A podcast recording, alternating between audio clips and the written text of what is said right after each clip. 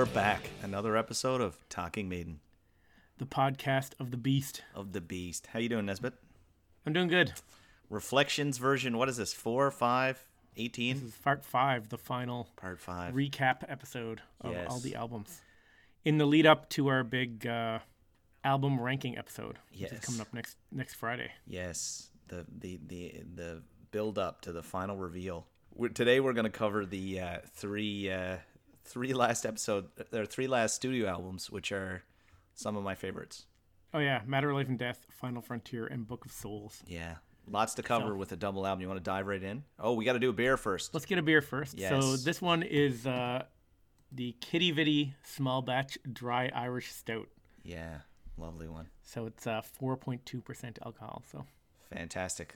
Do not spend your time worrying about those wasted beers. Yeah, four point two percent alcohol. yeah, this is a, this is a very uh, solid stout, I think. Yeah, no, really good, really good. I gotta say, I've had this before. Um, Yeah, I've enjoyed had it before too. Yeah, But uh, a little late for music listening, but good for if you got to drive home.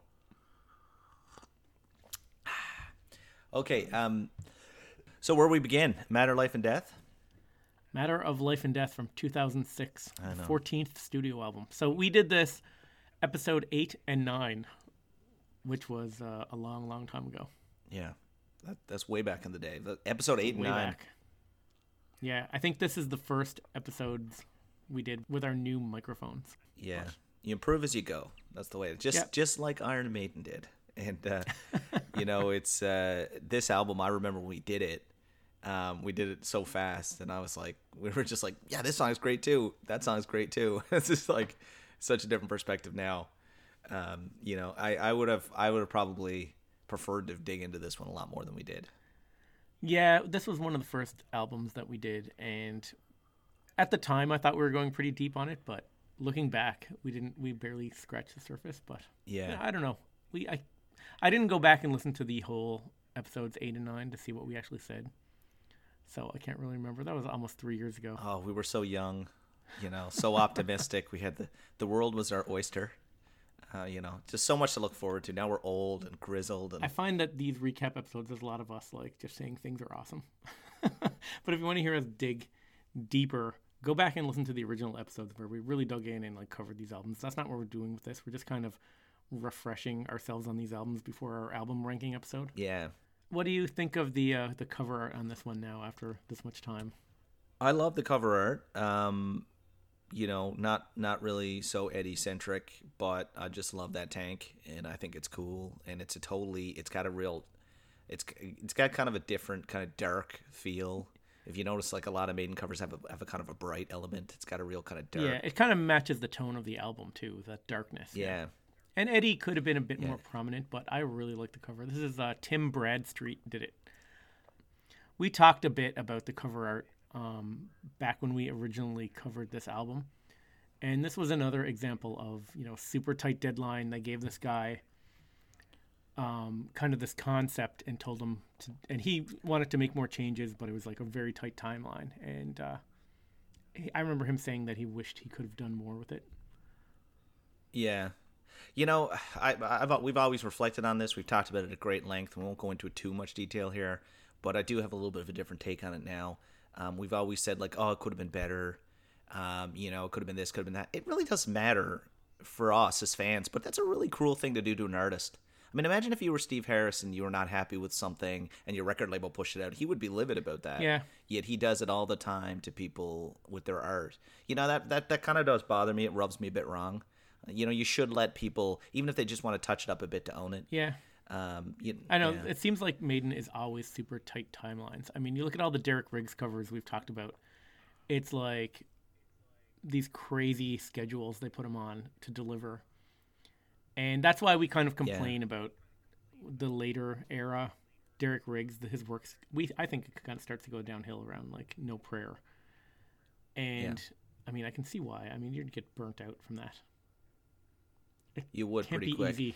But you know, it's there's a lesson in there. I mean, you know, in a lot of ways, I guess you could also say that Iron Maiden, in, in some cases, they push stuff out quickly. We talked about specifically like No Prayer and some of the stuff in Virtual Eleven, the way they rushed through some albums and, and some albums that were really solid, they could have done a little bit more on. Um, so maybe they just like to, to get things done, and sometimes you don't want to spend too much time. Yeah, that's true. And this album is very much, you know, when we originally did this album, I read from Kevin Shirley's production diary and he said 90% first take vocals, 80% first take for instruments and guitar solo overdubs. So they're together in the studio, yeah. and this album came together really quick. I mean, the writing, I don't know if the writing happened beforehand, but once they got in the studio, it came together really quick. And I mean, that's kind of the way Maiden gets things done now. And if my memory serves me correctly, I think you said this was the album where they played it almost like a live gig together uh, pretty quickly, and that was one of the motivations for them just taking the tour and going out and playing the whole yeah, album. and the energy comes through when you hear this album. I love this album, yeah. and that's kind of the Kevin Shirley method, which you either like or you don't like. I think it's great. Get into yeah. the tracks. Starts off super hot with Different World. Different World. Another quick Maiden rocker to open. Yeah. This was the second single off the album, and yeah. I love the song. I love right from the opening riff. Uh, the song's just great. A great way to open an album.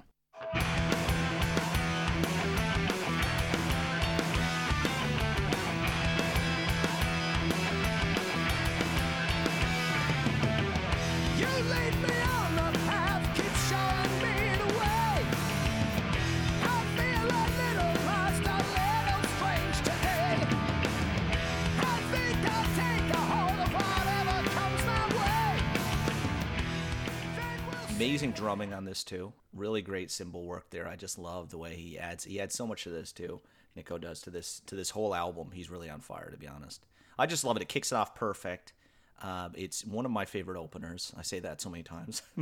yeah, my, uh, he's it's my top 14 openers, and uh, you know I, I love the tone it sets, and it leads in perfectly into the second track. These colors don't run, which is probably one of my favorite Maiden tracks from the modern era. Yeah, I love These Colors Don't Run. Smith, Harris, and Bruce Dickinson. So Adrian Smith again with a big hand in writing this one. Uh, I think this is a modern classic. Yeah. Um, maybe it's up there with being the best song on this album. It's in the discussion if you're talking about best songs on this album, I think. I think so, definitely. You know, Far Away from the Land of Your Birth, Plant a Flag in Some Foreign Earth. I just I know, love great that. lyrics. It's so cool. Yeah, very like old world colonial war theme, but also a little bit of a critique on it. And you know, it's just a really cool, cool uh, epic. I, I man, I, I I love this song. Yeah, this is the song too where when we originally did this album, we talked about Ozzfest 2005. Yes. And where I kind of thought the origin of These Colors Don't Run kind of went back to a rant that Bruce did on stage at Ozzfest. Yeah. That's right. and that's yeah. where our hatred for Sharon Osbourne started on this podcast. Yeah. Well, you know what? Uh, we've we've had debates about Ozzy, but I haven't had we haven't had a single piece of fan mail in defense of Sharon Osbourne. No, that's true. we have unanimous uh, uh, feedback on our listeners on that one. Uh, these colors don't run though. Yeah, awesome. Adrian solo in this in the Final Frontier.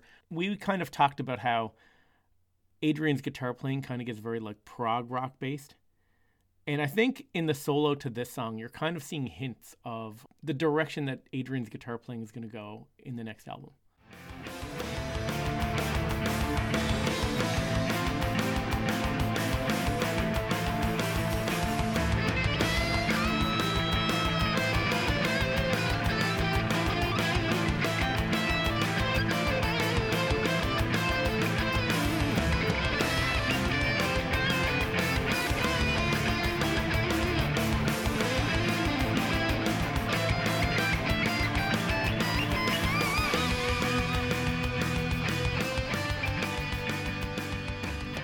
Think that's a great solo. Adrian's on fire. Uh, we never got to see this live, which kills me. We didn't see that tour, no. but it's no going back. Man, no going do? back on that one.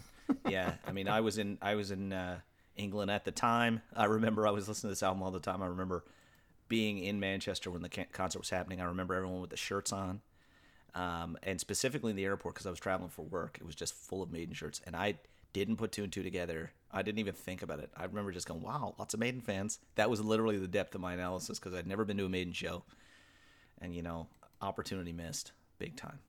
Yeah, and if we had our time back, I probably should have came over and we should have gone together to that show. But I don't know. There were different stages in our life. I guess it wasn't. I don't think I could have afforded to fly to Europe to go see a Maiden show at that. I point. know it's it's so funny too. You know, before when I moved to Europe, I'd never lived there before, and I used to think like going to Europe was some amazing thing that had to be planned for four years in advance, like going to the moon. It's not that crazy. It's actually about the same cost as like going, you know, to Toronto and then some. So it's not that crazy. Uh, you know, it's it's funny, but yeah, in hindsight, uh, what are we gonna do? I think I think we did justice by Iron Maiden. Oh yeah. Brighter than a thousand suns. yeah, love it. Another killer song, man. Another Adrian written tune. It's Smith Harris Dickinson. Mm-hmm. Adrian Smith gets the guitar synth out again, so the guitar synthesizer comes back out. Uh, all about like nuclear weapons test. Its title comes from Brighter Than a Thousand Suns: A Personal History of the Atomic Scientists, Oh, cool. which is a book Yeah. all about uh, Yeah, I remember that. you know codename Trinity detonation of the first nuclear weapon. But uh, the song is so awesome. awesome. song is amazing. Another uh, amazing guitar solo, and then a lead into a drum solo. Yeah, I know the part you're talking about. It's it's not like a drum solo, but it's like just really cool fills. It's underneath the guitar solo, but it's like yeah, the Nicko sounds amazing on the song.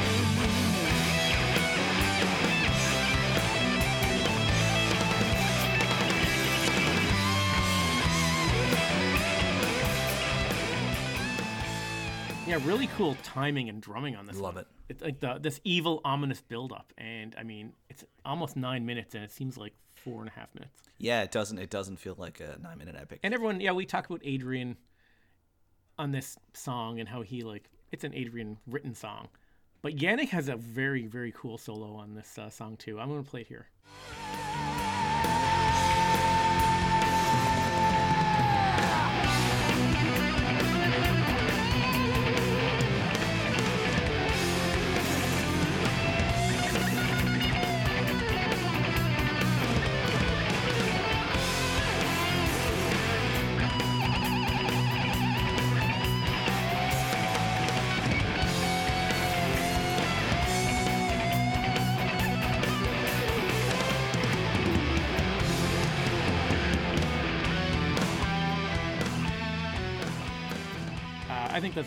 Solo. It's a very cool, very unique maiden song for this album, and in their whole catalog, like there's nothing that sounds like this. I don't think the timing, the riff, it's just very unique.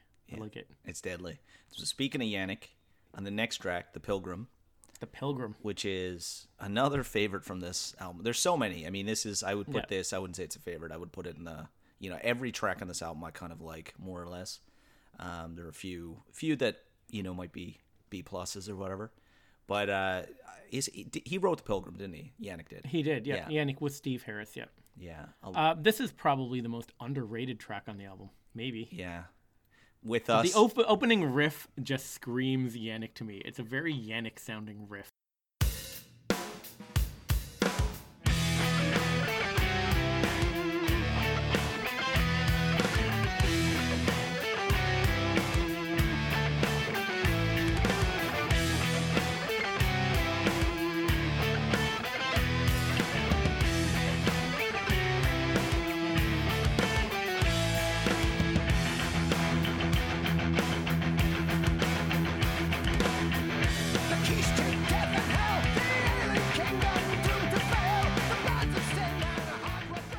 What I mean? Those little like yeah, I don't know how to describe them, but that that's that sounds like Janick to me. very Janick. That's cool. I love that. With us, do what you will. I love that the lyric. well, actually, I read an interview with Bruce, and he said that Janick actually wrote the lyrics to the song too. So oh, deadly. if you like the lyrics, that's Janick too. So More Janick contribution to Maiden.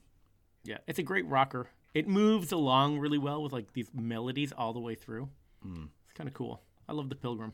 Yeah. I think it doesn't get enough uh, attention from Maiden fans. So so at this stage in the album, different world. These colors don't run. Brighter than a thousand suns. The Pilgrim. If you're not rocking out at this stage, you're just your ears are broken. Yeah, that's true. I think that's like that's amazing. And then it leads right into the Longest Day. the longest day. So Yeah.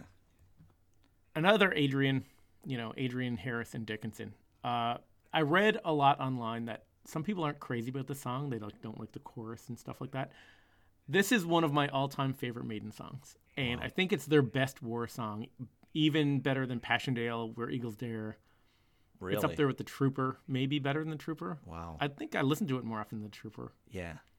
But the way it moves along, like it really the imagery it puts in your mind of like approaching the beach Yeah. and the boats, and then there's a cool drum part where like it says the world's alight, the cliffs erupt in flames, Yeah. And then Nicko puts these drum fills in that kind of sounds like artillery hitting.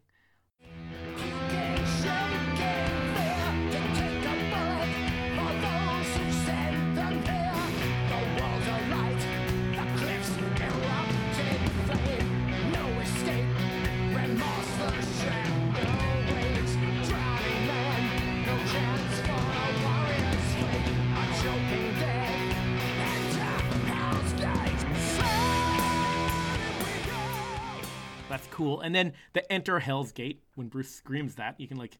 I can picture the gates on those boats like slamming down and the guys just charging into the gunfire. Yeah. There was a so cool. There's a mashup on YouTube with this and Private Ryan, right? Yeah, yeah, and it captured it. Well, that's probably half of what I'm picturing in my mind now. I've Yeah. so many times. um, you know, that's probably I, I think that, that that battle that day they stormed the beaches is probably the the most iconic, the best moment I would say in, in military history in the world. I would think. I don't. I can't Yeah, think of a battle that compares to that. I'm not a military historian, so I can't. I'm sure there's No, probably someone someone's going to be like, "Oh, the Byzantines and the Ottomans," and you know, someone will write in with some obscure, you know, like the just charge of the light brigade. yeah, just like the people that are like the best maiden track of all time is, is that B side of Weekend Warriors. But um, no, there's there's there's some epic battles. It's just so crazy. And for anyone who wants to celebrate Remembrance Day, I you know I've I've been trying to get people into this. Every year I watch uh, Private Ryan on Blu-ray. I missed a scattered year, but you know generally it came out of you know I'd I'd go to a ceremony, I'd have my poppy and I always felt like you know so disconnected. And now that it's moving at a liv- living memory for people that are there, um, it's uh, it's it's a really interesting way. That movie was so amazingly well done, and they you know It's so intense. I know. I saw it in the So theater intense. and it like blew my mind. I know it was they they put so much work, and they had such a robust team of PhDs and historians advising them that they felt they had so much more material that they did Band of Brothers. And uh, you know, Band of Brothers is an amazing ten part series as well. yeah. yeah, so But uh, love it. And this song, I actually yeah, watched uh, the movie The Longest Day yeah, uh, last Remembrance Day. So this is another example of like Maiden taking uh, inspiration from an existing work. You know, there's a book and a movie of called The Longest Day about this. Um, this song also one of my all-time favorite guitar solos, and when I say favorite guitar solos, I'm including all bands, not just Iron Maiden. Like this is a, a one of this is one of the highlights of like all music for me. This is how much I love this guitar solo.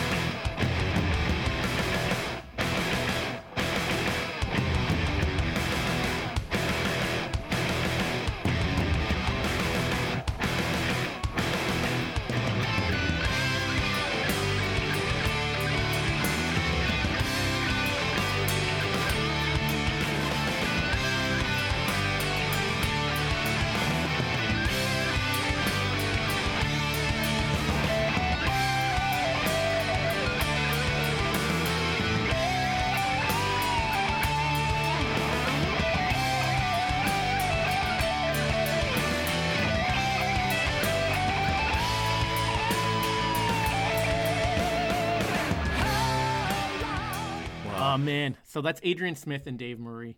Yeah. Uh, and there's some guitar harmonies in there too. Yeah. Um, I could go into this again, but episode eight, I think we broke this down Yeah. fairly detail.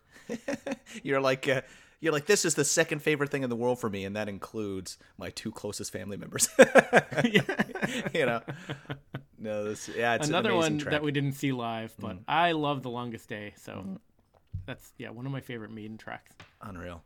Um, Out of the Shadows for me, I love this track as well, and this is probably one of the uh, tracks in the in the album that I don't love as much as the rest, but that I think, if anything, is just a statement on the quality of this album. Yeah, it's one of the weaker songs on this album, but on an album this strong, it's still a really good song. Um, it's Dickinson, you know, written the most ballady ballad type song since Wasting Love, I think. Yeah, I think that this sounds like it could be on a Bruce solo album. yeah, And on here, it kind of feels a little bit out of place. It's a good song, but I don't know. It has a cool little bridge before it goes back in the chorus, but it's kind of a simple song. Um, it kind of pales in comparison to the rest of the album, but it's still a good song. I think I like it. Yeah. If you compare this to some of the perhaps you know what we'd argue are the weaker tracks on even Dance of Death or but mostly No Prayer, Fear, Virtual Eleven, like you realize how much better this is than so many tracks. I could you know name a hundred, well not a hundred, but you could compare it to two or three or four of those weaker tracks, and it, it would blow them out of the water. I I do see what you're saying that it could be a, uh, a Dixon solo. I find it's awesome still, and it really breaks up between Longest Day and, and Benjamin Breeg. So I don't know, I I, I love it. Yeah, and Benjamin Breeg. So that was the first single off this album, and it's a Dave Murray song, Yeah. which is cool with Steve Harris. The working title of this was Billy Bunter. Yeah, it's funny. Uh, Dave Murray song, Dave Murray solo. It's funny. Bruce on this, his singing on this is great. Like, don't get me wrong. yeah, When this song, when this album came out, this song was like a ten out of ten. Blew me away. One of my favorites on the album. Over the last few years, this song's kind of cooled for me. yeah. I mean, Dave Murray's solo is great. Bruce sounds great on it, but I don't know. It's kind of cooled on me. I, I, it's not one of my favorites on the album anymore. Someone to save me, something to save me from myself. Like this is still one of my faves. I don't know what you're what you're on, but this is awesome. Yeah, Bruce does sound Yeah. great on this He's song. so good.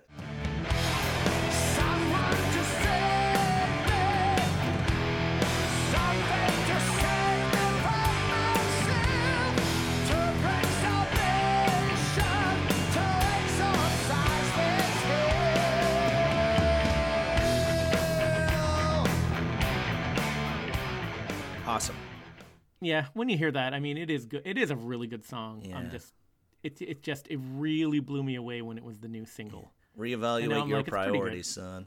This is a good song. But then we're into For the Greater Good of God, which Yeah. is another war song, kind of keeping with the theme.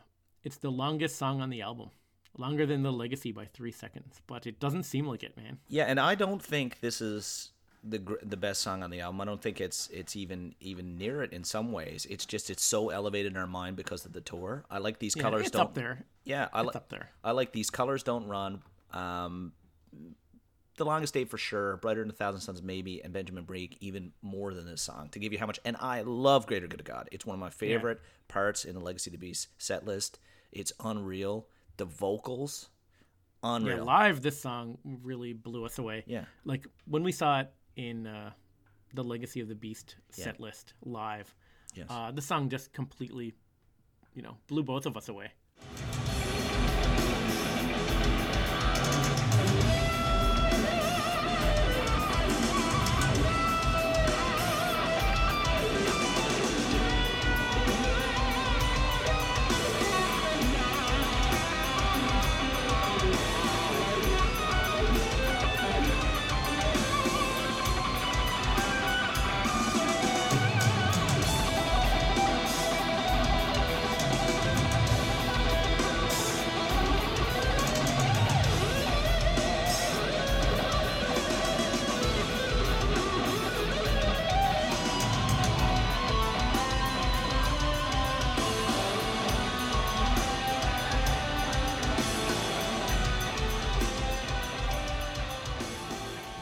That was actually from the Manchester show that me and you went to. Awesome. That's a great song. I always wonder if they picked this one for Legacy because of the triple guitar solo. Because they have this triple solo where all three guys get a chance to have a, a piece of the solo. And I'm wondering if that had anything to do with why it was picked for the set list. Because it is cool live to see them on stage. I'll you know step up and take take a turn cranking up. I don't think that's know. why. I, I feel it No? was it was for the religious theme with Revelations and Wicker Man and, and you know all those few Ah, that's true too. I never thought of that. Uh, that that that's why I think they went with it. That and it's got such a good hook. And to me, it's an entry point into this album for anyone who loves this on the tour. There's, in my mind, three or four or five tracks as good. Not that I'm not knocking this song. I'm just trying to let people who love this song understand how much I think that this this really conveys the feel of the album. There are so many other tracks that are just as good as this. That if you haven't given them enough time, you've got three or four greater good of gods waiting for you in in equivalence and in value in my mind. yeah, it's a solid album. Well, it's amazing. Lord of Light coming up. Uh, buried towards the end. I always forget about this song. yeah, it's Uh, it's excellent. underrated. Yeah, it's excellent. It's got a lot of dynamics to it. There's like quiet parts and intense parts. Yeah, It's got that maiden gallop in there and some crazy solos. And I some love the chorus. some brilliant thing is awesome. some brilliant lyrics. We are the shadows. Yeah, we are the shadows of the one unholy ghost.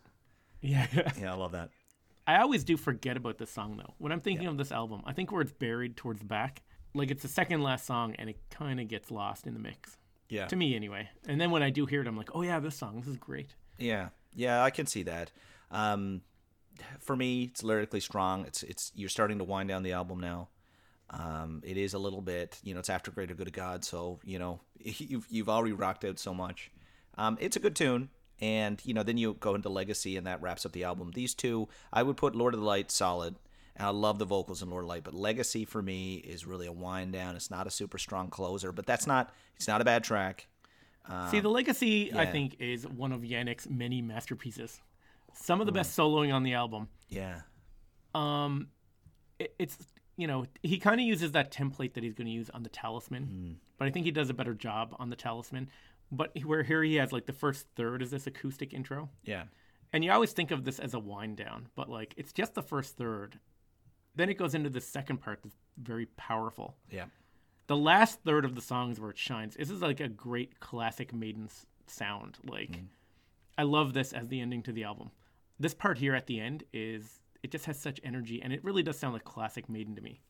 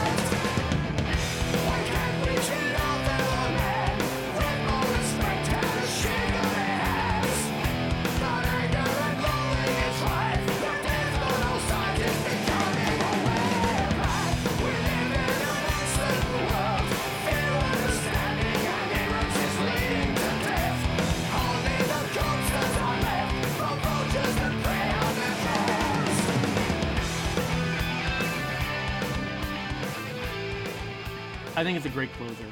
I love the legacy. Uh, I do agree. The intro, that first third, could have been cut down a bit. Yeah. It's a little bit long at the end, and if, if I was to to fault Lord of Light and Legacy, these last two tracks, um, maybe it's their positioning and, and the length of them. I, but you know, this is I'm just nitpicking. I love them both. This album to me is amazing. You know, uh, I really can't fault any individual tracks, and they fit together well.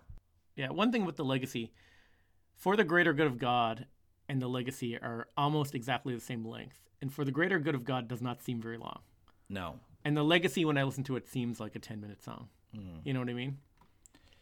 yeah, So I don't know. But this album altogether, I mean, Dance of Death was kind of like a warm up for this, where they kind of they had some like eclectic mix of songs. And then the album after this Final Frontier, maybe they went a bit too far with like the intros and the prog rock. yeah, You know what I mean? And this is like a sweet spot where they still have that diversity in the songs and that progressive, you know, elements. But and but this is all like it works perfectly and it's all wrapped up in this like war related theme. And I've said this before, but it doesn't seem like it's just a collection of songs. This sounds seems like a solid album with a theme. Yeah, and I feel they made a real statement when they played it all together. Like this is their third album after being back. They've been together for six years. They've been touring steady. They've had some successful. Uh, they've had they've had two successful albums before it, but they're trying something different. They play the whole thing from beginning to end, which I think was a statement about how good their current stuff is. I think that was probably a reflection they were pushing back at. You know, every time you know uh, they went on a, a tour, everybody wanted you know live after death, uh, and they were kind of pushing back. And yeah, I think they're, they're yeah. confident in this album too. Exactly. And and to me, I think this is a gem in the Maiden discography. I think you're going to see that in my rating at the final. Um, it's still one of my favorite albums. It was when I came in to uh, this podcast. It was one of my favorites. Uh, it started to get pushed down a little because we did so much amazing digs on other albums. But to Yeah, yeah. now, when I look back holistically at the body of work, I, I can't put this down too far on the list. I am Blaze Bayley. You're listening to Talking Maiden, the podcast of the Beast, possibly the best podcast in the world. Saints and sinners, something within us. We are Lord of the Flies. Next album, Final Frontier. Yes. So this was episodes number 31 and 32. Yeah. So the 15th studio album from August 2010. Yeah, What do you think of the uh, the Alien Eddie? I don't like it that much. I mean, I think it's it's really colorful, kind of cartoony. It doesn't really feel like Maiden to me. Um, I do, you know, um, I do love the look on the vinyl. I do kind of like it, but it's it's. I don't know. They, they they tried something. There's just something about it. It like but it's sandwiched between A Matter of Life and Death and Book of Souls, which both artwork I really love and is very dark. And there's Yeah. this really cartoony, almost like uh, radioactive feel to it with, the, Yeah. with the coloring. And and not that that's wrong. Um, you know, I almost feel like I wish they'd have taken that coloring maybe and, and used it in like uh, X Factor or something. But there's just something about it doesn't feel right to me. The Eddie doesn't feel like an Eddie. It feels like it's gone a little too far. Yeah, it doesn't scream Yeah. Iron Maiden to me. Like if you didn't if it didn't say Iron Maiden on the cover, it wouldn't scream Iron Maiden to me. Yes. You know what I mean? So the Eddie doesn't scream Eddie, I guess. But Yeah. I don't know, it's kind of you know, something different. The Final Frontier with the kind of space theme. I guess they went with something different. So this is Melvyn Grant again. Um I actually read an interview where he said that's not actually Eddie. But Really? then we he had a big theory about that, but I'm not sure what he meant by that. Yeah, wasn't it supposed to be? It was a, a mix between Eddie and an alien. We went through all that, I think. Yeah, but then in the video for the Final Frontier has that Eddie in it, and they constantly call him Eddie. So I don't know what that was all about. But the album opens with Satellite 15, which is kind of a weird way to open the album. So it's that's just this this weird thing that Adrian made on his like computer. He lifted it right off his computer. He did it with a drum machine. Adrian says he did it in like five minutes with a cheap little drum machine.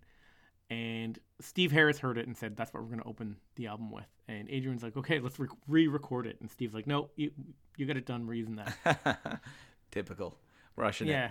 But My I only yeah. complaint with it is it hmm. should have been skippable. I don't like that it's that and Final Frontier are all one track yeah. because when I put the CD on, sometimes I just skip to El Dorado because I'm like, I don't want to listen to all this.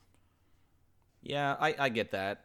Uh, I can understand it. I love the opening, and also I find it it plays so well on the live disc En Vivo that uh, Yeah, it works there. I love it. It, it. Well, whenever I put it on, I was just think I'm listening to En Vivo, which I love that live disc almost more than this album in some ways. yeah, Um, but uh, so you know, I, I do like it. I get what you're saying. It's kind of got that funny. Is it really a a, a title track kind of feel to it? And you know, do can you skip that little bit of an intro just to make sure that Final Frontier is a standalone track? But I like it. I like the way they did it. It's a little different. yeah. And Final Frontier and El Dorado, so you have another one-two punch of like Yeah. pretty solid maiden rockers. Yeah. Um, you know, they're they're El Dorado is a good song. Final Frontier is a better song, I think. yes. Neither of them, I don't think, are classics, but they're they're good, solid opening rockers. Yeah. El Dorado, the the, he- the heavy guitar feel I Yeah, really love that. that's true. Yeah, it's kind of sets a theme for this album, sort of.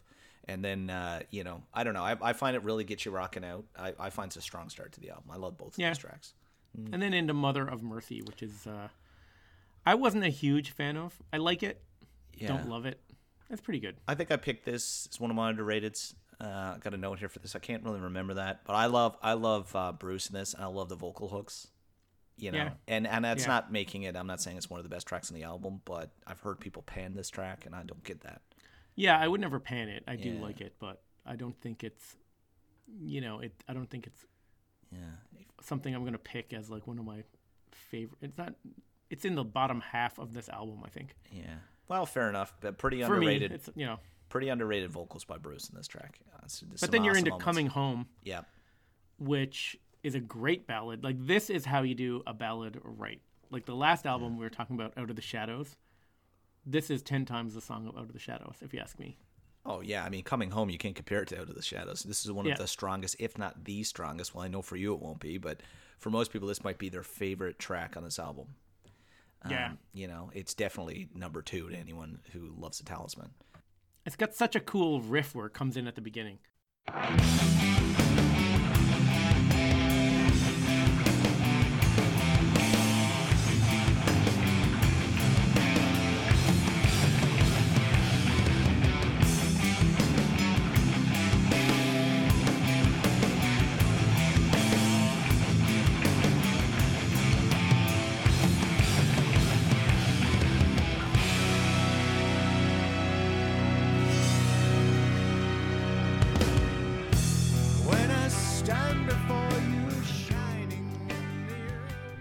I love that part, and then it just goes into Bruce, like the way Bruce sings it, and you know that he really connects with these lyrics when it's about like flying and coming into Yeah. coming home in an airplane, basically.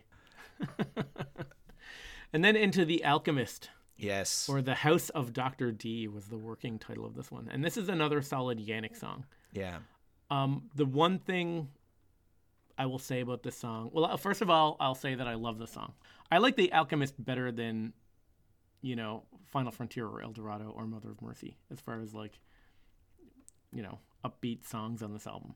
Yeah. Um, the only thing about it is it reminds me of Man on the Edge a lot, and I remember I actually made a mashup of Alchemist and Man on the Edge, and when you play them together, like they, there's a, a big similarity here.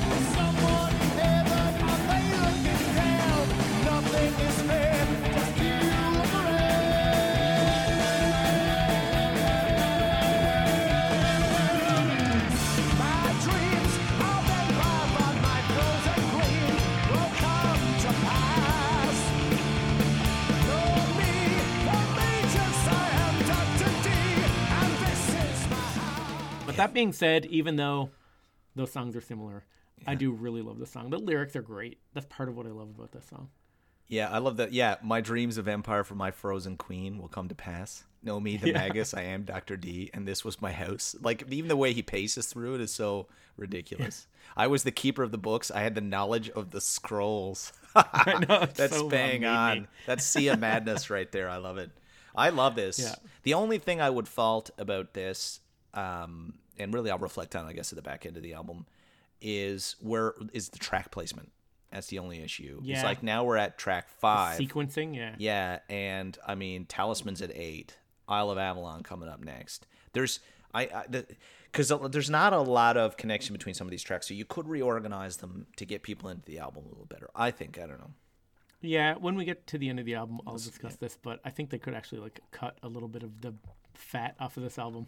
Yeah, Uh, the next song, Isle of Avalon, is probably the slowest grower on this album. And when I first heard it, I never really liked this song that much Yeah. until I really got into Adrian's guitar playing on here. And I've played this clip multiple times on the podcast, so people might be tired of hearing it, but I'm going to play it again. This is Adrian's solo on Isle of Avalon. And this is Adrian going 100% prog rock. I always say this kind of sounds like Rush. Uh, his guitar playing here is just amazing.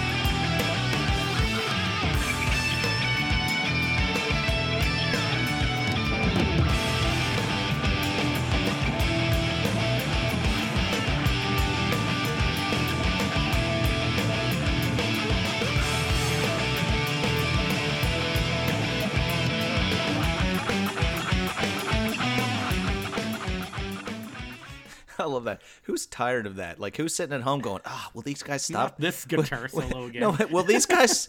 will they stop playing these Iron Maiden clips? I'm so sick of it. That's true, I guess. yeah, there's way too much Maiden on this Talking Maiden. I love this. Uh, I love this track, Isle of Avalon. It's Yeah, uh, it's a slow grower though. You really got to wrap your head around it because it's a weird song structure too. It's very like progressive or whatever. yeah. There's some awesome And that- moments. Hits right into Starblind. yes. Adrian again. His guitar work on this album is great, and this song too. Um, I've played the solo on Isle of Avalon a whole bunch of times. This is the solo on Starblind, and again, it's very like progressive sounding.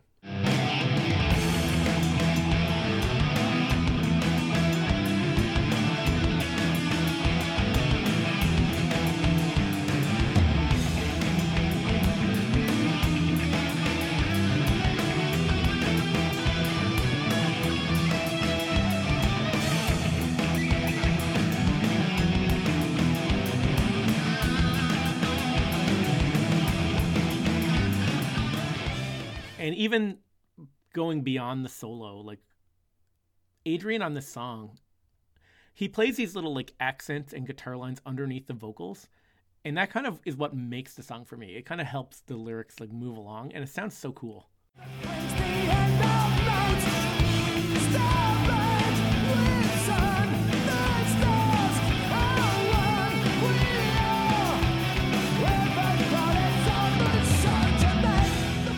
adrian yeah this is adrian's track I'm gonna contradict myself five minutes in. Um, I like Starblind better than Coming Home. Like I do love this. I think I do too, Yeah, the, the now that I think vocals are it. amazing on it as well. It's just Yeah. got a it's it's classic Maiden, and then Yeah. and maybe it's also because it leads into Talisman. I just my only major problem with this album.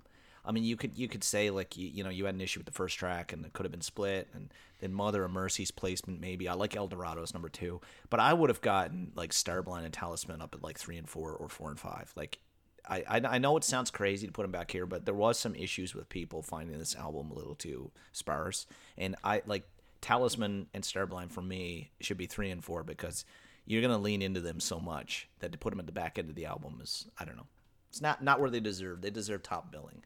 Yeah it is a really long album like Yeah. yeah if you take empire of the clouds off of book of souls if you remove it from book of souls that double album book of souls is not as long as final frontier So, sorry, say again. I missed that. Final okay, Final Frontier is a longer album than Book of Souls if you remove Empire of the Clouds, that 18 minute track. Wow. Wow. So this is a really long album. You know what I mean? Yeah, yeah, it is. Is it a? Is it a? It is a. Yeah. Oh, of course, it's a double vinyl. Yeah. Yeah. But uh, Starblind into The Talisman. Uh, anyone that listens to the podcast knows that The Talisman is one of my all time favorite Maiden songs. It's a top five all-time Maiden song for me. Yeah. So my take on this is a pretty weak song. There's no real energy in it. You know, Janick's really kind of dropped a you know dropped a turd here. Not a fan. not a fan. It should have been cut down to three minutes. No, you love this so much, and you've got me into it. I love Talisman. It's it's epic. Um, Like to me, it yeah. doesn't get any better than when the talisman kicks in. We're off now to see all our fortunes to the land of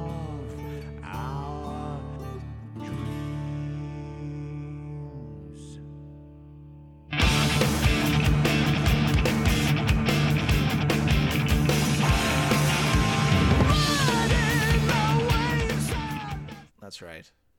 It's yeah, unreal, unreal. Yeah, I love the song. I love everything about it. Yeah. Um, live on the En Vivo, Bruce just like kills this one, and it it made me love the song even more. I didn't think I could love it more till you hear Bruce do it live.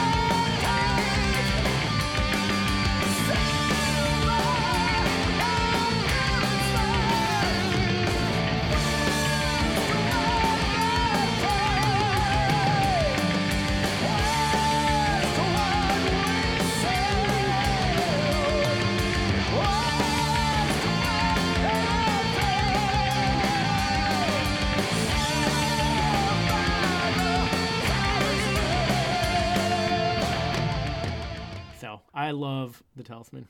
Yeah. Uh, amazing, amazing uh, track, no question. And your your 40 minute version is is pretty good too. That's true. so my problem with this album is you're up to up to here, up to the Talisman. Yes. It's all pretty solid, and then you hit Man Who Would Be King. Yeah. I'm not a huge fan of. It's okay. I don't really love it. It has a very cool backwards guitar solo. So Dave Murray recorded a solo, and then Kevin Shirley flipped it around and played it backwards when they Yeah. put it on the album.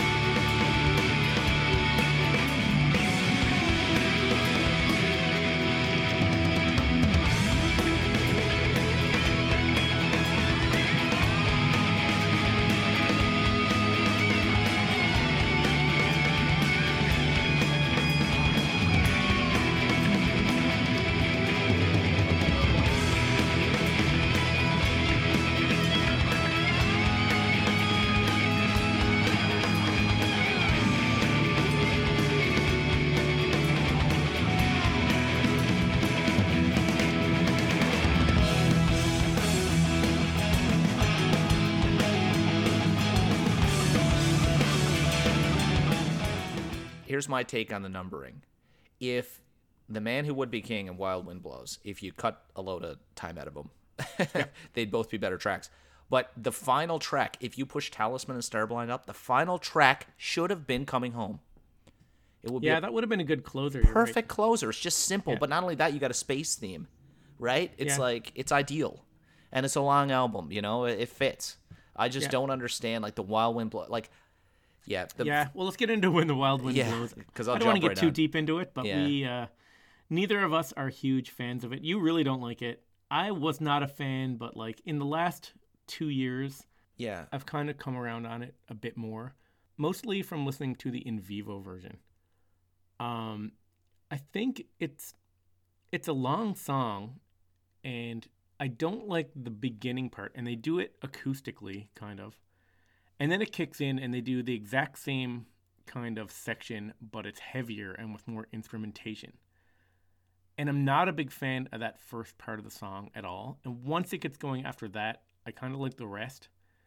The problem is that part that I don't like at the beginning is four minutes long. So you're like four, you're over four minutes into a song before the part that I like comes up. Yes. And, you know, once you get past that, have you seen what they said on the news today? Blah, blah, blah.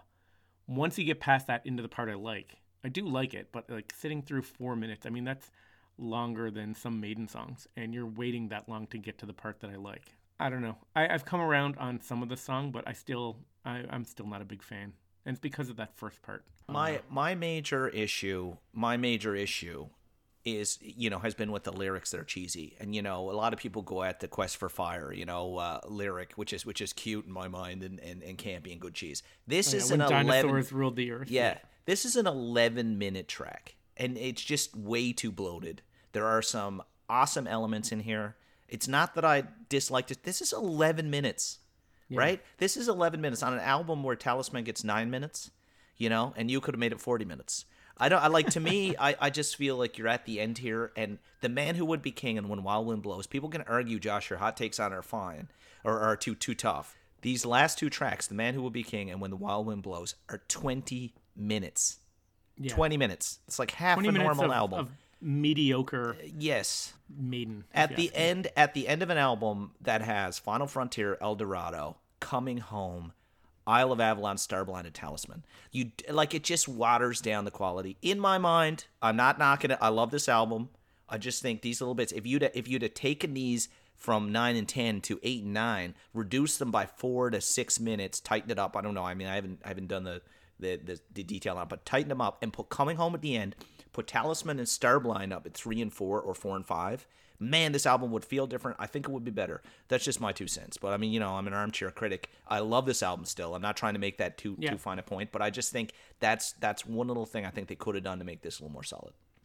Yeah, and to me, it's like they open with these two pretty good rockers, but I don't think that they're like classics. Final Frontier and El Dorado and Mother Mercy. Those three songs together, they're they're good, and I really like them, but they're not classic. Yeah. They're okay. I, oh, they're better than okay. They're good songs, but they're not. They're solid, but they're not exceptional. But then you're into Coming Home, Alchemist, Isle of Avalon, Starblind, and Talisman, which is a slab of amazing amazing maiden but then you yeah you have this 20 minute lackluster attempts at epics at the end and it's like the sandwich it's like these three kind of rockers that are pretty good and then this 20 minutes of bloat at the end and you have awesomeness in the middle but i find that the album just kind of gets dragged down a lot by especially the last 20 minutes Yeah, I'd agree completely, except with one point. With Satellite 15, that really interesting intro is got the Churchill esque, you know, Ides of March kind of feel going, where it really puts you into the album. It's great on the live. I would agree with you though, except it's long. It's way too long. It's four minutes and thirty something seconds of what is essentially noise before they get to the good song, which is the final frontier. Four minutes and thirty seconds. That's not a Churchill esque thing. It's way too long. It is, and it, it maybe you, I, maybe you tighten it up, but to me, as soon as I hear that, I'm like Final Frontier, and it's got a real. It does. It is one part where I feel the theme of the album almost. It feels like kind of alien, kind of crazy, and. And and you know, I like it personally. I love En Vivo. It's one of my favorite live discs, and uh, so that really sets it for me. But I'm totally with you. And but then again, this is still an amazing album, and a lot of people underrate it. And you really should give it a listen because I mean we've named like five or six classic Maiden tracks on here. I mean it's just it's just a must listen to for any Maiden fan. I really like this album too. I what I just said about it is still true, but I do love the album.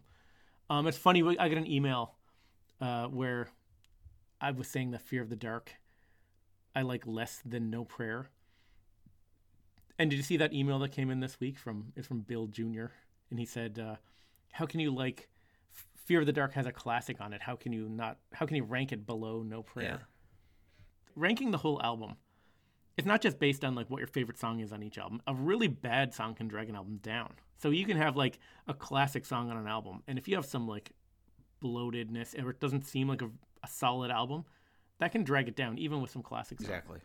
Exactly. So that was my. He wanted me. He's like, or I can't remember what he said, but he was like not pleased that "Fear of the Dark" with the classic of the song "Fear of the Dark" was below "No Prayer," and I'm like, well, there's enough on that album to drag it down below Hey, "No Prayer." that explains the movement in mainland to cancel Nesbitt, but uh, let's, uh, you know, even some of the best sports, uh, uh, best players are on the worst sports teams. Same kind of concept. Yeah. yeah. So Book of Souls. Book of Souls, 16, number 16 studio Yeah. album. This was episode number 53, 54, 55, and 56. Yes. So This was uh, the stage at which we yeah. realized we could milk an album and turn it into a month long. Well, we, we just stopped rushing. I think is was when we got it. Like, you know, and I look back now, Yeah, you, you wonder. I mean, if we were to do it all again, we'd probably do it by song. Like, you know, we'd be at this. We'd be like, now for Talking Maiden episode eight hundred and thirty-three, run to the hills. Yeah, if we were starting now, I think we would do a song. song, per Yeah. episode. And, you know, miscellaneous topics. Yeah. But uh, Exactly. yeah, we started out, like we said, like in hindsight. Hmm. Um, it's just weird because I think if we had have tried to knock lock down everything perfect before we started, we never would Oh, have started. totally. We In in hindsight, or lost our enthusiasm, but we were enthusiastic at the beginning and we're like, let's do it. And we just started doing it. in hindsight, when I was 20 years old and I had a neck beard in college, that was a bad move. so you know what? In hindsight, things change. Uh, Book of Souls is great. Amazing. It's a really great Amazing. album. Great album cover. Mark Wilkinson. It's almost like a throwback to the first Iron Maiden album where it's like, it's just Eddie. Yep. You know what I mean? Front and center. Uh, and that's cool that this 16 ties back to the number one. And it's just, uh, I don't know. I, I love this album cover. Love the whole theme when you open up the, the vinyl with all the, the booklet and everything. It's really cool. Yeah. Amazing. Amazing. Yeah. Yeah. uh, very like when we started the podcast this was a very new album and I, I know we were both kind of obsessed with this album when it came out uh, listening to it on like i think you had it in your truck for like a year Yeah. I in the CD I still player. have it in there. It's just lower down in the order now. But uh, this was we were kind of obsessed and this was like awesome but i listened to it through a few times this past week Hmm. and man it's still solid it's not one of those things where like the shine you know wears off it's it's still a really awesome amazing Maiden Yeah, album. it's funny when this came out. Uh, it was 2015. Is we started the podcast basically. It came out in 2018, but we started recording in fall of 20 uh, of 2017. So this was an epic one for us. I remember when this came out, you sent me emails about it, and then all of a sudden I was on an iPhone at the time. iTunes shows up. You had bought it for me. Then you had the vinyl for me, and then you had a, a CD burned, and you put it in my truck. Like you literally came with me and put it in there, and you were like, "You have to listen to this." forcing you I was like, because I because I was like, yeah. I remember I was like, yeah, double album. I don't know. I'll get into it. And you were like, like you always do. You were like, no, you're listening. And then uh, and then we we uh, went to see it that summer. We went to see it in Montreal and then Toronto, and uh, yeah, And then the next summer in Quebec, Quebec City, City in the Videotron Center. Yeah. So this was which is yeah, one of the best times I've seen Maiden, man, in Quebec That's City. right. I think if I could only see Maiden in one city somewhere in Canada again, Yeah, Quebec. I might pick or I pick Quebec City in Canada. I think. Yeah. Surprisingly, we don't have a lot of listeners in Quebec City, or not a lot have reached out to us. But they're such. I don't know. I disagree. I, we've gotten a lot of emails from people in Quebec. Uh, I know I've gotten into some big email discussions with people in Quebec. Okay, but such a diehard metal community. Like the French love their metal. We actually have a uh, a standing offer from a listener whose name is actually Yannick, who said next time we're in Quebec City or Montreal to uh, let him know, and he'll buy us a few pints. Ooh, take it out. Oh, they don't realize what that's going to cost them. Did they say pints? Is that a contract, Nesbitt? I can't remember the email. But Oh man, Eternity should fail, man. As an opener, album starts off Oh, yeah. amazing. As an opener, like you get this as the opener, which is a great way to open the album, and also a great way to open the concert as the concert opener. It's, I'll always picture Bruce when I hear this now over that cauldron. You know what I mean? Singing with the steam and the smoke coming up. Here is the cell of a man.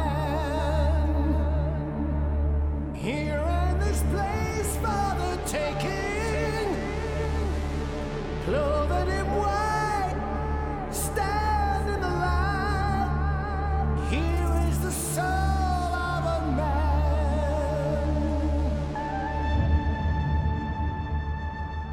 I know.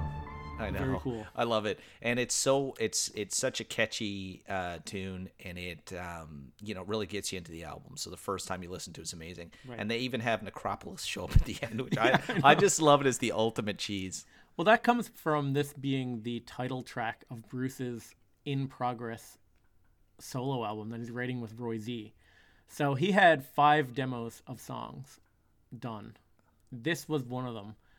Um, Steve Harris heard the demos and was like, "You got to do that on the Maiden album." And there was another one called Nightmares too, and he said, "I want that song for the Maiden album." But uh, Bruce was like, "Nightmares is co-written with Roy Z, so I can't give you that one, but I just have the sole writing credit on this one, so you can take it. We'll redo it as a Maiden song." But that's where all that Necropolis stuff comes from, from the the Bruce's concept album that he's half written with Roy Z. Yeah, you figure they would have dropped it, but I guess it makes sense. Yeah, I don't know. I think I played a when we did these uh, episodes. I think I had a quote from. Yeah, Ste Bruce said something about like, "Let me drop all this Necropolis stuff," and Steve was like, "No, no, it has to do with souls or whatever. Let's leave it in." Yeah, I don't know. You'll have to go back and listen to uh, the original episodes if you want to hear us get deeper into this. But uh, yeah, it's a great opener into Speed of Light. Yeah, which uh, you know, I think if anything is is probably overrated. Some people really mention this uh, as as a Book of Souls track. Like I've heard people say, oh, "I like Speed of Light," and you know, I think you probably haven't listened to the album enough because this doesn't stand out for me, even though it's a single. I don't know. I'm just not excited by it. It's the opening single, and I was pretty impressed with it when it came out. Um, Yeah. It's Adrian, another Adrian rocker. You can tell the Adrian songs right there, like the the rocky, Yeah. you know, punchy short songs. But uh, this is a little bit maiden rocker by the numbers. You know what I mean? Like Yeah, it's a good song and it's a solid song, but I don't know, it's not. yeah. And I mean, I'm not I'm not knocking. it. It's still a good tune. It's it's got great pace, but even that video is so digital. It's so it just doesn't even feel like it's you know you can tell someone Yeah. else did that. I kind of like the video though. Yeah, I know. It was fun. Yeah. Uh, I don't know. It's it's it's. I'm not trying to knock it. I just think for a sing- single, it's like it's not even this. This album is full of amazing tracks. I wouldn't even put this as. It's just more a manufactured. Hey, look, here's. I just feel like they put it out there, but it doesn't really represent the album in some ways. I don't know. It's. I'm not trying to knock it. It sounds like I don't like this. I find it fits good. It's quick. After Eternity Fail, it leads excellently into the Great Unknown. But you know, I wouldn't go. Hey, what is your favorite track on this album? Oh, Speed of Light. Yeah, me neither. It's No almost thanks. like they're like, we need a quick Adrian song for the beginning of the album. and he's like, how about this riff? And they came up with it. Exactly. And I mean, this- so the opposite of the feel of the album too, of like these epic tracks, this double album, just Yeah. never ending songs. It's a little And then you punchy get this- rocker though. I like I like it. It's it's kind of cool. And it adds some variety to the album. But I mean, Yeah. compare this to like Eternity Should Fail, which just seems epic. Then you're into Speed of Light, which is like, you know, it's a it's a it's okay. And then, Yeah. but then you're into the Great Unknown, which is another epic. It is amazing. Or it feels epic anyway. It's uh, I love the Great Unknown. The intro, everything about it. Yeah. Never ending the desires of men. Yeah. I love it, man. This is so great. this one live on the Book of Souls tour kind of blew both of our minds. Remember? Oh man. Such so a great amazing. song. Yeah. Yeah. And then into the Red and the Black, which is another top five Iron Maiden song for me. I think this is a modern day Iron Maiden masterpiece. And I know I hear people online and they're like, it's repetitive and the double chorus and the, you know, it's just, people say it's too long.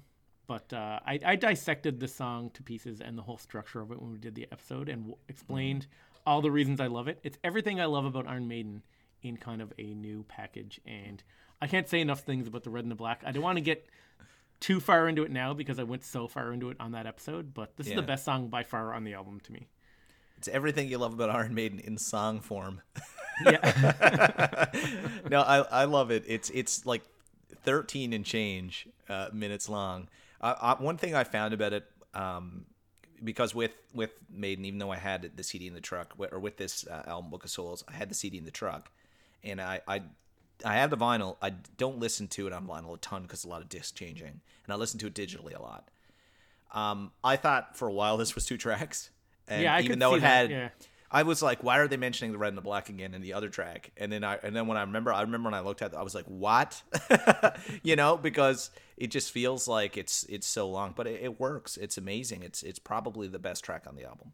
yeah. And when I first heard those, there's some transitions in there between certain parts of the song. And I remember they seemed a little uh, out of place when I when the song was new to me. But the more I listened to it, like I just love the song now. And live, this was one of the highlights of the show.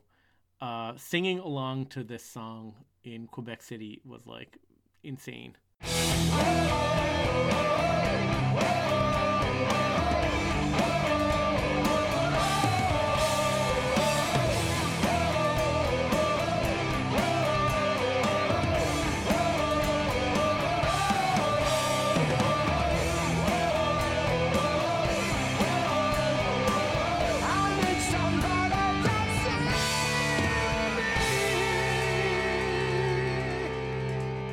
To see me. So yeah, the audience participation in that part, it's I don't know. Everything I want in a Maiden song right here.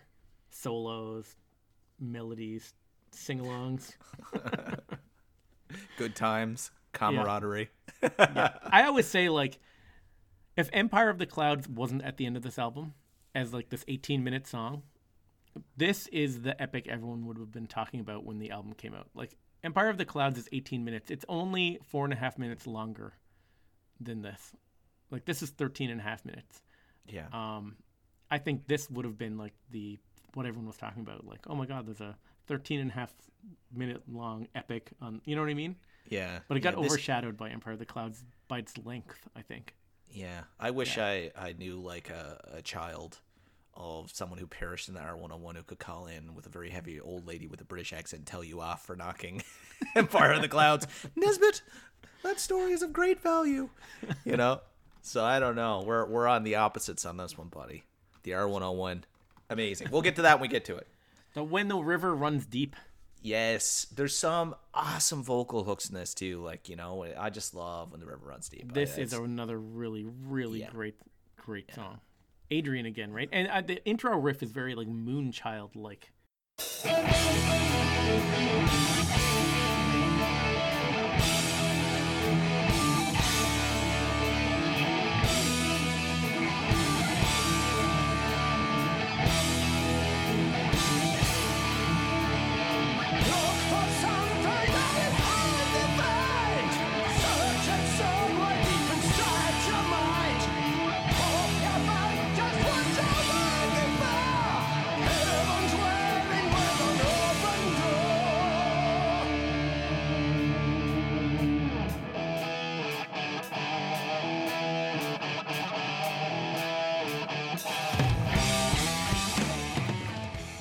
That's a really cool riff, and I love the uh, like the ascending and descending Bruce vocals over that part, and like it's just about to kick in there. And oh man, I love this song.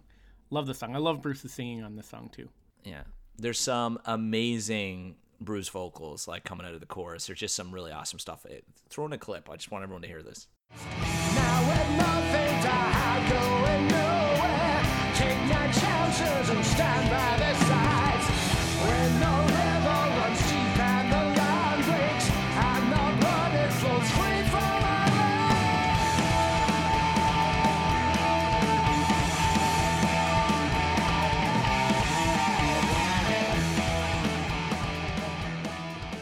thing I love is it goes from like balls to the wall, rocking out, to it has this cool groove where the timing changes up, Yeah. and uh, it's a cool effect. It kind of gets lost because it's sandwiched between the red and the black, which is one of the best songs on this album, and then the Book of Souls, which is.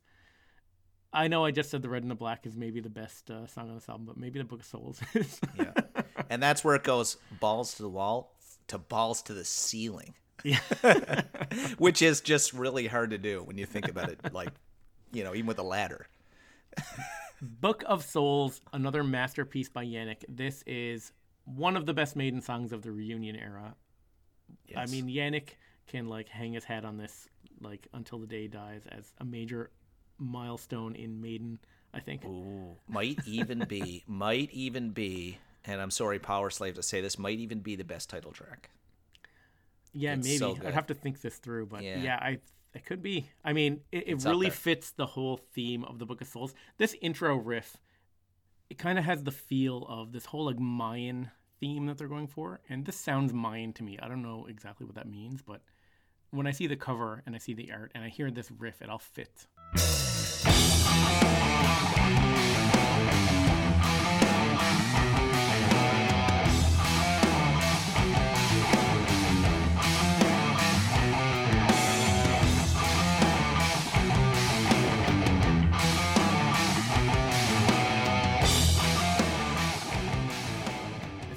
And Bruce on this is insane, man. Yeah, he's unreal. He's Yeah. unreal, and this is so great live. This is definitely in the top nine title tracks. The he- prophecy of sky gods, the sun and moon, like the whole lyrics, Yeah. and the way Bruce sings it, like his voice is just insane on this.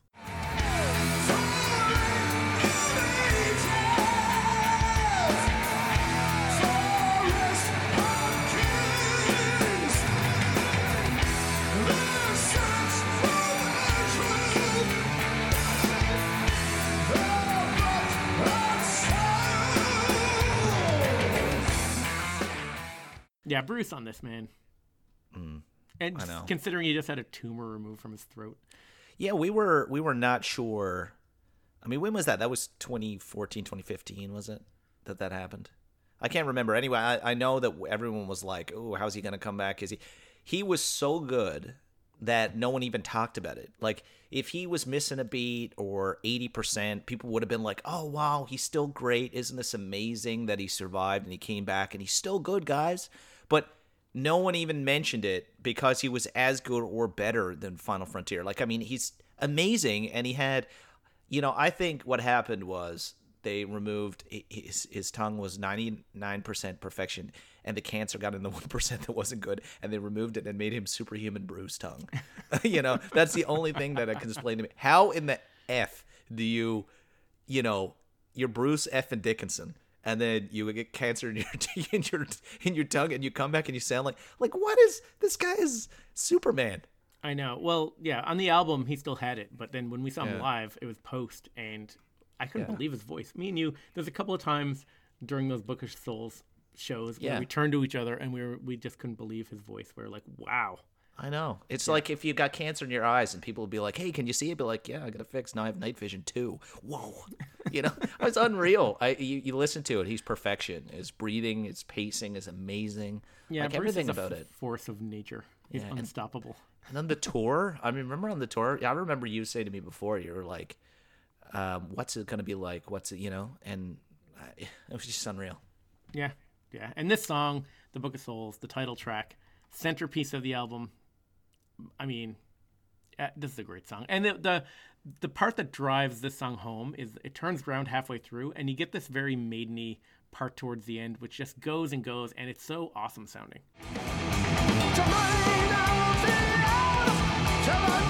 So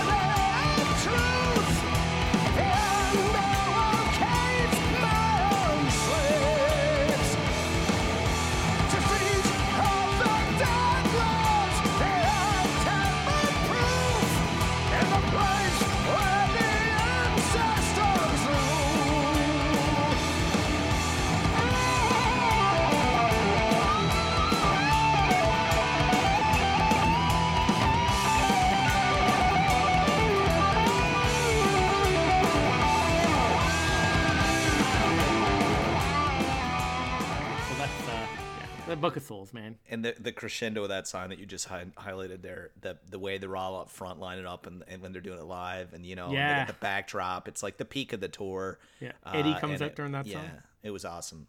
Yeah, and then into Death or Glory. Yeah, which could easily also be one of the best tracks in this album.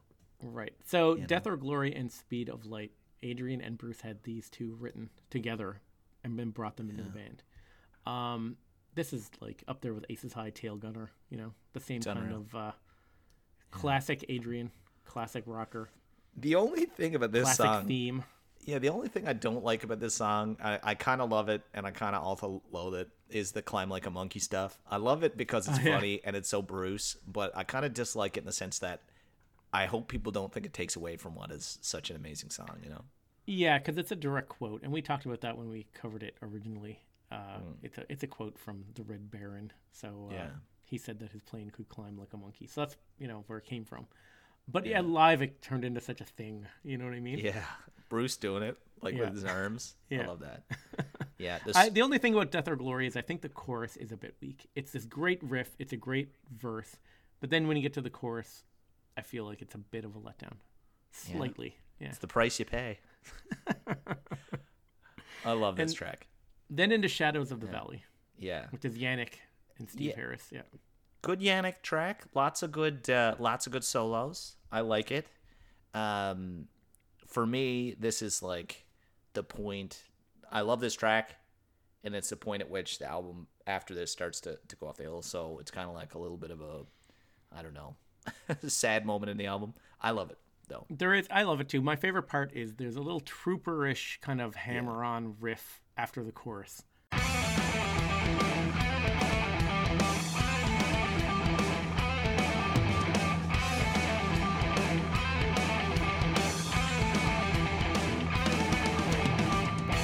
Every time I hear that, I'm like, that sounds kind of like classic Maiden in a new setting, kind of. But this is a very solid song too. Oh, unreal, yeah. And then you're into Tears of a Clown, which gets a bad rap, but it's a very good song. Yeah. I think it's just kind of uh, it's a bit of a lull, and it doesn't fit on this album that well, Yeah, it's and that's part of what people don't like about it. th- this is where it kind of loses me because this album really has such a great uh, kind of theme. You know, the whole Mayan Empire, Aztec, Incan kind of South American thing going on, which is a real uh, head, you know, head a real nod to the huge fan base in South America, all the great artwork, uh, the the Eddie that's really kind of iconic, and then all of a sudden you end the album by jamming in, you know, basically track three and four on the second second album, Tears of the Clown and Man of Sorrows, a bit like depression and suicide in a sense, and they they both like are disconnected but connected in theme, and then you have you know the R one hundred one Empire of the Clouds. I I like which I like, but the Tears of the Clown, you know the whole Robin Williams connection. I don't know, and and I think I talked about it in the album. I won't belabor the point, but you know this his his he had a a serious condition, uh, Lewy body dementia and uh, you know, to his wife wrote a really passionate letter about it. I, I felt like, you know, there's a lot more to that story. I, I don't know. I just didn't like that, and and I don't know. I I- just don't like that whole theme. I think it, it takes away from the album. And uh, these two tracks, I go back and forth on them. First, I love Tears of the Clown, didn't like Man of Sorrows, then it flipped. Now I'm at the point where neither one of them I really like. I don't dislike them. They're objectively good songs. I just I don't feel they fit. Yeah, and then you know having them mashed together here on the album, it's kind of a a dip and a lull in the album. You know what I mean? Yeah. Like Adrian and Dave's guitar solos on the song are really great. It's just why would they put these two songs back to back? You know what I mean? Like, I mean, Tears of a Clown. I remember live it came off pretty good too, and like it has great solos. It's a good. It's a solid Maiden song. Yeah. I'm wondering if we feel the way that we do about it because it followed by Man of Sorrows. Because Man of Sorrows, again, it's just this dark kind of theme and sound, and back to back. Yeah, there's a lull. The album just takes this like energy gets sucked out of it with these two songs. Yeah, yeah, it, it's unfortunate. They're both good songs, and and some people are gonna write in and say, "Oh, you're hard on it," and you know, if you love these tunes, great. For me, it just, I don't know. I I, I just don't like their placement here. I, I I would rather it was just one of the tracks, either one they picked, um, so that the whole concept wasn't belabored. I don't see how it fits into the theme of the album, and you know, if anything. One of the complaints about this album that some people have, not me, is that it's long. And I mean, you know, it sounds like I dislike these tracks. I'd still give them six or seven or an eight or, or out of ten, maybe an Yeah. eight. I, I like them. I can rock out to them. It's just they're the weaker part of the album for me uh, on a, Yeah. on an album that I rank as one of my highest. Like Man of Sorrows, my favorite part is like the outro, that last 30 seconds. It sounds really like spacey sounding.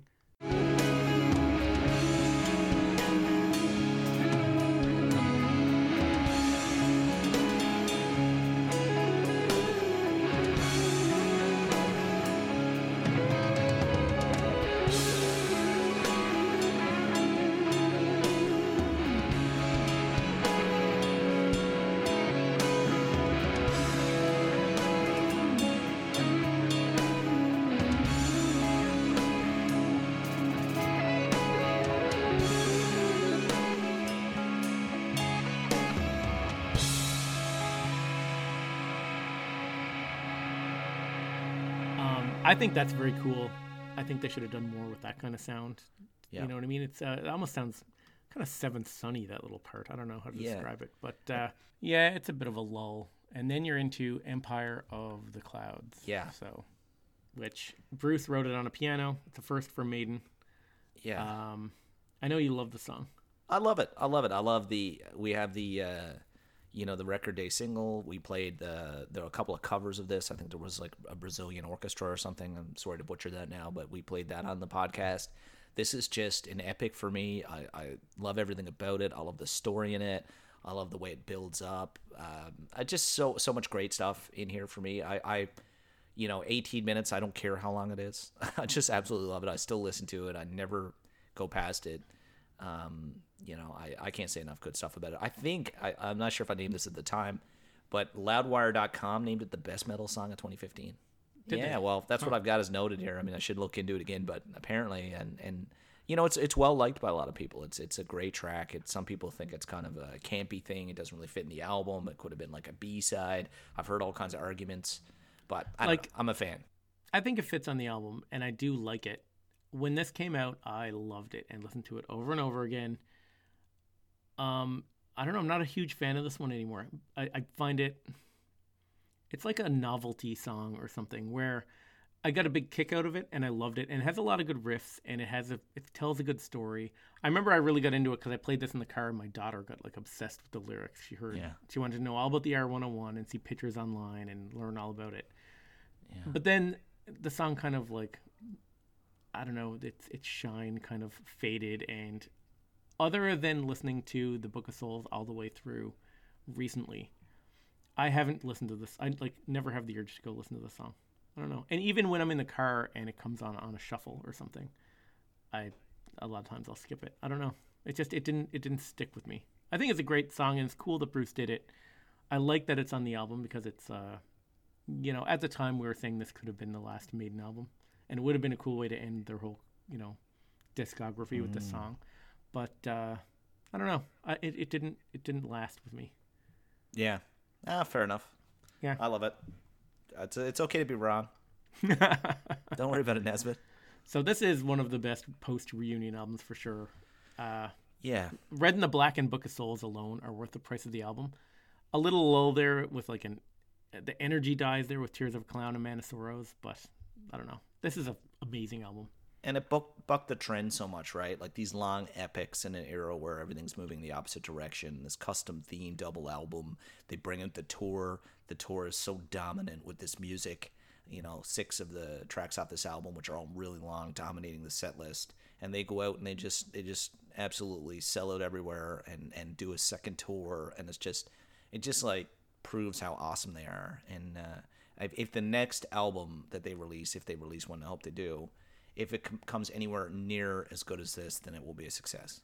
Oh yeah, for sure. Like this album, you have the Red and the Black, When the River Runs Deep, and the Book of Souls, which is three songs in a row in the middle of this album. Those three songs add up to 30 minutes. Find me, you know, that's as solid a slab of Maiden as anywhere in the catalog. Like find another album that has 30 minutes that good. I mean, I'm sure you can. Yeah. But I mean, this is up there. This is really solid. And if you're looking at, you know, these older Maiden albums that have like eight songs on them, you have 30 minutes here of like classic, new classic Maiden. Yeah. Unreal. One Yeah. of my favorite albums. So that's the last three albums. I love all these albums. The other thing is we're talking about like we're criticizing some of these songs, saying this one's a little weak and this one's whatever. The weakest song uh, uh, that we talked about today, I still love. Yeah. You know what I mean? I'm saying I'm, it's a I, it's a different categorization when you're talking about Maiden songs. If I'm like this is kind of a weak song or this is like a seven, this is probably a ten out of ten song by any other band. yeah. It's just uh, you know a weak Maiden song is still uh, pretty awesome. So I don't want people to be like, oh, he doesn't like Speed of Light because Speed of Light I love. I'm Yeah. just comparing it to all these other songs. It drops down. It's Yeah. a different scale you're rating on with Maiden. Yeah, it's funny. It's yeah, absolutely. I'd agree with that. I mean, even all three of the albums we did today, I don't even even with While Wind Blows, I don't think there's a track on here that I don't like. Whereas I can say that there are tracks on Fear, No Prayer, and Virtual Eleven that I do not like. Yeah, I yeah. don't think I could say that on any three of these. Yeah, I Maybe agree with even that. Dance of Death. But uh, yeah, and Unreal albums. Um, we're so lucky to support a band that their 14th, 15th, and 16th album are this good. I mean, just think of that. Just think know, of it. No one thinks eh? about it. People are like, oh, you know, uh, Kiss, Priest, you know, all these like. Man, you're this recent, this good. There's very, very few bands doing this. There's nothing like it. They're, Yeah. they're, they stand alone in the quality over such a long tenure, and the fact that we have to nitpick one or two albums out of 16, which people will write in and say they're their favorite, that they're that good. I mean, the, the the quality of Maiden is just their their body of work is so good and so consistent and, and diverse. I mean, it's Yeah. just it's a rarity in music. Yeah, no, it's, it's a great band to, to do a podcast on this for sure. So uh, That's next week, sure. the ratings. Yeah. When are we going to announce our uh, Taylor Swift and Ariana Grande podcast? I'm waiting on this. Let's I might have going. something uh, in the works for people to listen to, but Yeah. uh, I'll get into that later. Yeah. yeah. I'll just say if you like my deep dives on music, there's something else coming. I know. All right, uh, this is a good beer, stout. I finished drinking Yeah. this a long time ago, but uh, it Fantastic. was I loved it. Yeah, Yeah. another It's awesome. Quidi Vidi beer. So we've got to do our rankings of the episodes next uh, week, and then we're going one week to, to finalize. Yeah, I have a week to finalize. Oh dear, and then um, then we're gonna have a send off episode. Then we're going into uh, going into stasis. hibernation, right? We're going into kryptonite, or no, no, carbonate, carbonite, kryptonite. All right. If you want to get in touch with us, go to talkingmaiden.com. All the details are on there. Until next time, up the irons, down the hops.